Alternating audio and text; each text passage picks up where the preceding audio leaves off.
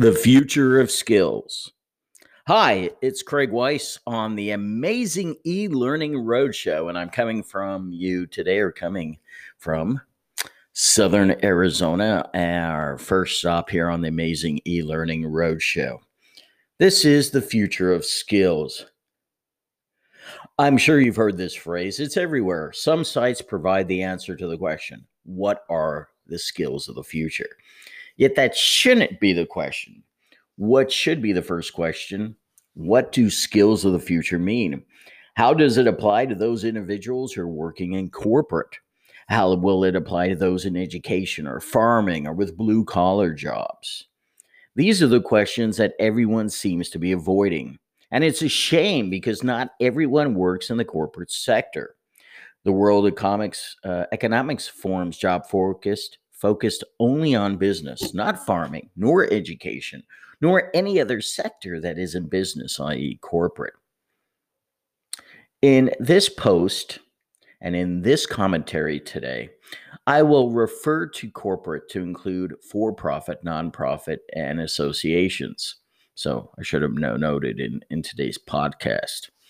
What is the impact of universities and colleges related to training students for the skills of the future? Perhaps a better way to say this is that if we go by their track record during 2020 with remote t- learning, and that's EdTech's term, not mine, this is online learning. I'd say it's pretty dismal. I mean, it was it was synchronous based learning, which overwhelmingly does not work. Universities and colleges should be embarrassed for how they decided that students away from physical locations should learn. If anyone set back the e learning industry for EdTech, it was the sector itself, universities and colleges. I mean, yes, there were exceptions, but there were far more griping about how awful e learning is than love. Instead of boring everyone with Zoom or web conferencing calls, they could have done any of the following. They could have created asynchronous based courses, allowing students to bounce around and focus on areas of interest and knowledge tapping into developing skills and building them by having real life scenarios within the course each chapter actually. I've actually done this and it and it works. You can provide the content first and then let them go and and average uh, utilize it. Tapping into gaming through skill building and applying those skills to other content items that they would have access to online. Now we're not talking about people buying a $50 latest, greatest, simple, fun game uh, that could have been created or found on the net. Project based, project di- uh, driven, tying into learning uh, for skills for that subject matter and application. If online, a virtual lab or virtual camp. If online, there's way too many options. Leveraging social that the kids are using today with the creation of videos on TikTok, for example, around a specific skill for them to learn tied to the subject. I mean, what is the training one people often do at the beginning of so many sessions? How do you make a peanut butter sandwich? It requires you to use a variety of skills from formulation to the process to implementation. Remember, it is step by step, crucial thinking exercise. Hello, business skill. Part of the blame has to be on the learning systems focused only on the edtech market because I couldn't find one that has skills functionality like a skills library tied to various learning subjects. The ones who do, they also play in the corporate market. This is why corporate will have to be the ones who identify, build, develop the skills of folks entering the workforce because it won't come the way of the universities and colleges. Not those who offer at least 50% of their programs 100% online for a degree, which means you never have to be in the classroom, nor those where uh, students attend a physical classroom setting. Sure, it depends on the subject. I mean, journalism usually involves learning skills from reporting, typing to leads, etc compared to, say, philosophy. But why couldn't you take a subject like philosophy and tap it into a business or non business setting and allow the student to explore what are the measures to resolve XYZ from a philosophical or ethical standpoint? The point is that you, the head of L&D, or you, the head of training, or even you, the head of sales or HR product or what whoever is going to be the main person responsible for providing skills for these folks. Life skills technical skills professional development skills and so forth. Soft skills is just one part that everyone knows but even some basic skills that you think they will have acquire in their schooling is going to come to a bummer to you because they haven't Today, kids are using technology everywhere. Great, you think. But then you consider what's taking place in Japan, where young people in the college in their 20s are hiring people to help them on dates. Now, this doesn't mean three is a crowd here. Rather, they hire dating experts to help with having a conversation, communicating, listening to another person on a date without looking at their mobile device. That, the art of communication, listening, eye contact is going by the wayside, and it's a life skill. It's not something normally offered in non corporate, let alone the corporate setting, because it goes beyond customer service or communicating with your type of stuff. Listening is a crucial skill, and it will be in the new world post COVID 19. Look, COVID 19 is going to still be around. So when I say post COVID 19, I refer to the way business, farming, education, everything changes. Now, in the cor- corporate world, everywhere I, I, look, I see technical skills, technology skills, skills to be a data scientist, skills to be something with technology, and so on. What they forget is that not everyone is going to be a data scientist. Not everyone is going to be using Python or another programming language. Not everyone really needs to know how AI or machine learning or deep learning works. And yet, this is an overwhelming push to technology skills. The skills that people need in 2022 will be the following in the corporate side communication, writing, and teamwork with a remote workforce. The majority of white collar workers are not going to return to the office. Traditional companies such as Ford have stated that they only need to be there two or three days a week. My vibe is it will be dependent on what you're working for.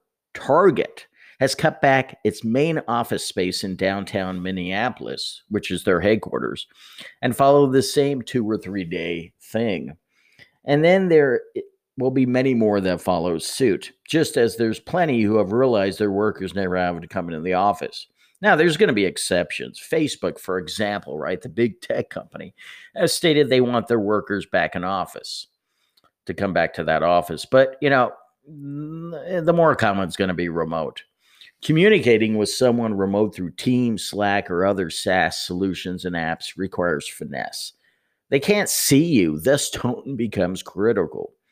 It is easy to misrepresent something because you're thinking in one tone when they could be writing in another. Grammar becomes relevant again. Effective writing, too. Any verbal communication will likely come via one of these apps or through Zoom or similar, which requires skills around the team, building rapport, eye contact, facial expressions, and so on. When people see others looking at a mobile device, they will think they're not paying attention and yet that person might be typing what is being said. Microsoft Office 365 skills. People are working from home, they're using their own computers and thus their own products. If they're a Mac user, they may not be using Office 365. So, you know, if you're in your company, get ready to buy it for them, yeah, assuming they're not. Word 365, PowerPoint 365, Excel 365 become everyday tools in the remote workforce. Outlook 365 and Gmail too. Yet there are plenty of third party content providers who like Gmail training, for example. The skills to acquire here go beyond how to open a file. I attended the presentation, a presentation the other day, whereas they couldn't figure out how to go to presentation mode for the PowerPoint resulting in a few minutes of watching them on screen move around the mouse. And these were well educated professionals, one of which had technical skills. Internet SaaS solutions. Again, tapping into the remote workforce angle. You're going to have more and more people leveraging these software as a solutions apps be, uh, than before, and that includes platform as a service, especially if you're in the workplace where you can block the internet and block social You're not going to be able to do that anymore. People ignore the social media side, but you should seriously look at getting content or communication tied around social. This is because there continue to be mishaps on social media with workers who say something or do something or now everyone and now everyone sees it. Even if they say these are my own views, it won't matter if the comment is offensive or disgusting in some fashion. The complaints are going to be coming to you, the company, the business, and so forth technical tied around apps like Teams, Slack, and soon others to follow. Too many tech skill sites focus on the programming language, coding, or algorithms. Again, great if you're into that, but the majority of the workforce isn't. It's not relevant. What are the technical solutions they're using daily? Those are the skills you want them to learn. Critical thinking, reasoning, complex problem solving, situational problem solving skills will be important as technology skills you know, not everyone is going to need to know how Mr. Roboto is going to work. Learning robot, you know, learning robotics, especially if Mr. Roboto uh, eventually replaces the human worker. Skills tied to the job role are obvious, but push past that and tie into skills that tap into the person themselves. This means life skills, sometimes known as personal skills. Time management is a skill. Identifying stress and the ways to resolve that, or at least relax, is a skill. Maybe you decide to offer the skill of meditation to your employees. No one is forced to take it, but there will be those who do. Well being becomes a critical part of the skills for the future in day to day corporate experience. Understanding the impact of new technology. Now, this is not the same thing as learning a tech skill. Rather, it is acquiring skills to adapt to the ever changing world regarding, uh, regardless of the business. Now, foreign language. I know most people disagree, especially learning systems, but learning a new language, even if it's 10 words, is a great value. Part life skill, part part professional development. We're in a global village, as Marshall McLuhan rightly predicted back in the 60s, and not everyone speaks the same language. The fact that millions of people every day are on a mobile device taking a foreign language should tell you that it is relevant and of interest. Yet you hardly find it on a learning system or even content the vendor will add to the marketplace. Upskilling, you know, it's a wonderful word, truly wonderful. But um, how does that exactly work if I'm not aware that I need the skill? You know, upskilling sounds like a word that belongs in the ivory tower. That's a term uh, we use in uh, back in the day in academia. It's a it's a term related to academia. Reskilling sounds great too, unless those folks happen to be blue collar who have lost their job. Then pray tell, are they supposed to get that reskilling? Who's providing that to them? How many of your blue collar workers at your company do you offer reskilling to? How many of them do you offer them new skills to acquire beyond their job role? Ask yourself is upskilling just for a privileged few, or is it for everyone at the company, from the executive assistant to the C suite? The problem is, is that upskilling and reskilling are now parts of the lexicon. Great if you're one of the folks who are offered that. not so great if not. And it isn't a one for all all for one type of thing either. Usually it's one of few. Now, safety skills. If your workers are not going to be working in the office, then these skills can be tweaked from the office to the home. Again, life skills around safety. It's a different mindset to be sure, but one that's relevant. Blue collar. Tap into more skills around what you offer to your white collar workforce. It always amazes me how many companies rely on the plant worker, the maintenance worker, the person in the field for day to day operations, yet fails to offer them any skills that go beyond them doing their job. It is if they see, the company sees that these people do not have any aspirations or interests in acquiring skills that are not job related. Trust me, they are. Critical thinking is very relevant. Decision making, relevant. New technologies that are coming, relevant.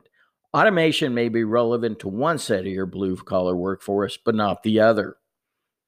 Listening through is universal. Teamwork, universal. Problem solving, relevant, and the list goes on.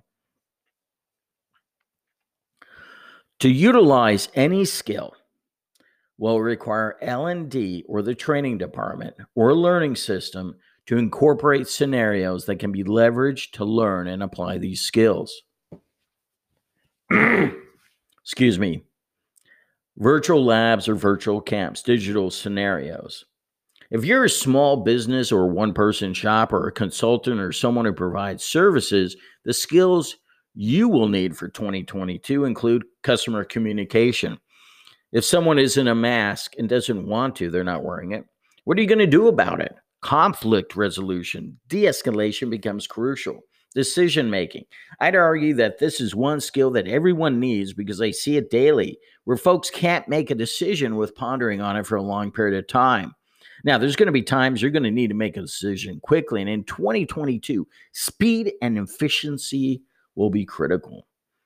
How to use solutions such as Venmo. If you haven't heard me, trust me, you'll want to. I use it, it's fantastic.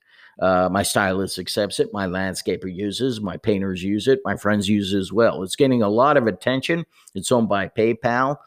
Uh, I now offer it for folks who want to pay for my business services who have a Venmo account technical as it pertains to your small business, from how do you do payroll, budgeting, accounting 101, to managing a workforce around hiring and retention. Understanding data protection, especially if you're capturing data, is a worthwhile skill.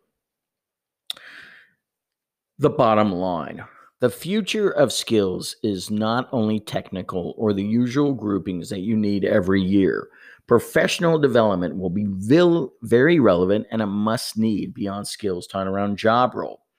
The big skill, though, the one set of skills that corporate and thus many are missing is the one that all workers will need help with life. Or as those in training and L&D will come to know it life skills